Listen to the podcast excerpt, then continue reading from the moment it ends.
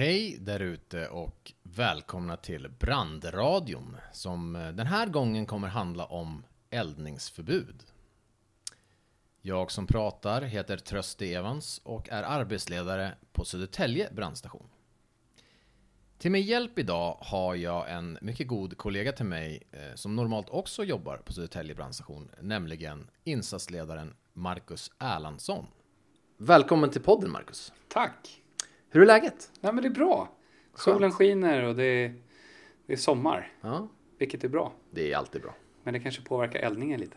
Precis, så att vi går rakt på sak helt enkelt. Ja. Eh, när kan det bli eldningsförbud och eh, varför? Ehm, det kan bli eldningsförbud när det är torrt ute. Men det finns två typer av eldningsförbud, vi kommer komma in lite på det. Men det finns ju ett som kommunen kan sätta ut därför att man inte vill av miljö och hälsoskäl att man ska behöva få rök från sina grannar hela tiden. Men Det kommer vi nog komma in lite på. Men, men det eldningsförbudet som vi på brandkåren, räddningstjänsten pratar om, det är ju när det är torrt ute i marken. När det är torrt så är vi rädda att en eld som startar kommer sprida sig väldigt fort. Och att vi inte kan hantera det. Vad är det då man inte får göra när det är eldningsförbud? När det är eldningsförbud, då får man inte elda med öppen låga. Punkt. Ehm, sen så är det så att grilla får man göra. Men då är det speciella regler och då ska det vara en ordningställd grillplats. Det vill säga eh, din eh, klotgrill som du har hemma på, på ben och sådär. Eh, den kan du få grilla i. Ehm, och du får grilla i till exempel en sån här betongsugga som eh, inte betongsugga, men betongrund ring som en, en ordentligt iordningställd grillplats helt enkelt. Och där grillar du antingen med kol eller briketter. Eh, för att det sprider sig inte med vinden på samma sätt som om man skulle elda kvistar och grenar och så vidare. Ja, så jag kan inte lägga på massa ved och köra? Nej, utan du, ska fortfarande, du är fortfarande ansvarig för det här. Men vi har, man inser väl att det, det är svårt att, att, att, hindra folk från att grilla när det är vackert väder. Och då ska vi kunna göra det och då måste vi se till att det är säkert. Och det är det eh, om vi har det i, i en, en grill. En ordningställd plats. Just det. Men vem är det då som bestämmer att nu, nu är det eldningsförbud? Ja, vem och vem? Till att börja med, det är vädret som bestämmer. Vädret bestämmer att det är torrt. Eh, och där är det viktigt att förstå att när det väl är eldningsförbudstorrt, så även om det har regnat, alltså det kan ha regnat nästan alldeles nyss, så när det är så torrt så försvinner det vattnet, även om det har ösregnat, väldigt, väldigt fort. Det försvinner upp i luften när det är varmt, det försvinner upp i växterna och sådär. Så att det är fortfarande eldningsförbud som gäller. Men, men det formella beslutet fattas av Länsstyrelsen. Och då är det brandcheferna i länet, de tittar på olika prognoser från SMHI till exempel, de som förutspår väder. Ehm, och eh, ja, så fattar de ett gemensamt eh, förslag eller beslut till Länsstyrelsen som fattar det formella beslutet att nu är det eldningsförbud i hela länet. Vad händer då om jag bestämmer mig för att inte lyda eldningsförbudet? Alltså eldningsförbud är en regel som andra regler i samhället. Lyder du inte mot den, eh, om du inte gör som, som det är sagt då, att du, att du eldar i alla fall, då ställs du till svars eh, och blir också ansvarig för de konsekvenserna som uppstår. Okej. Så att eh, elda inte. Nej. Nej, men då, då ska jag följa det. men du, om jag planerar att, eh, eller om jag har planer på att en dag gå ut i skogen och eh, kanske gå Sörmlandsleden. Ja, Eh, och jag är intresserad av om det är eldningsförbud eller inte. Ja men precis. Eh, hur, hur kan jag få reda på den informationen?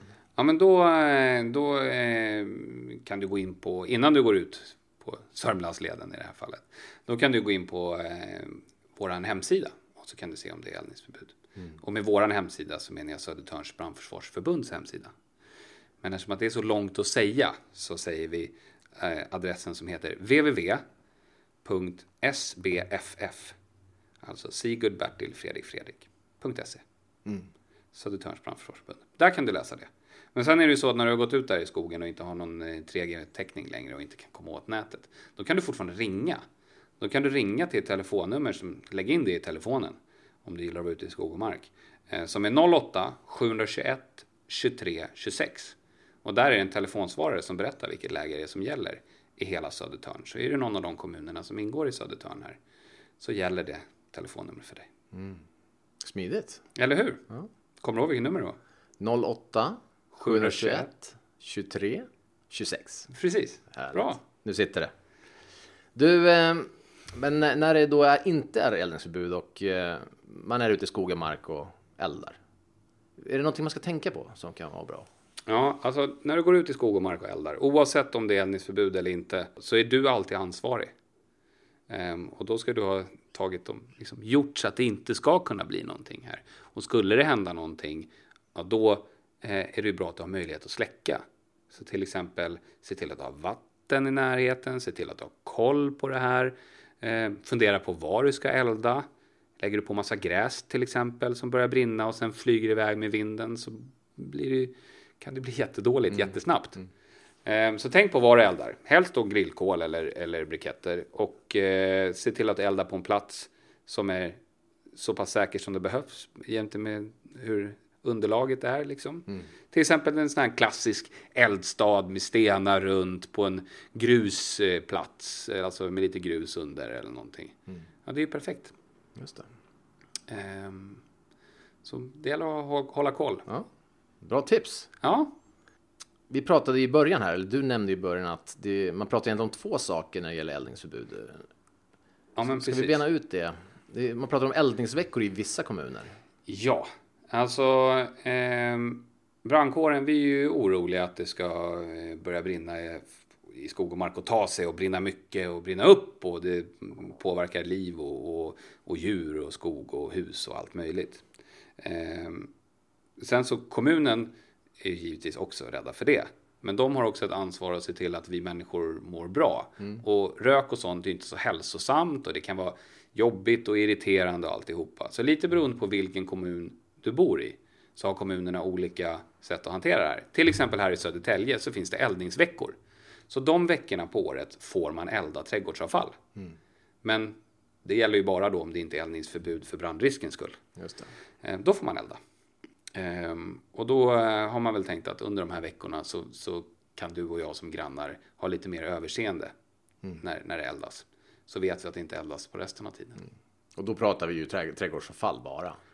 Precis, du mm. kan inte gå ut och elda eh, en soffa eller någonting utan det är trädgårdsavfall man eldar. Mm. Och så, så är det i Södertälje, Salems kommun eh, är det inte så. Där, får, där är det inte speciella veckor utan där får man elda året runt och fortfarande i förhållande till att det inte är eldningsförbud från räddningstjänsten.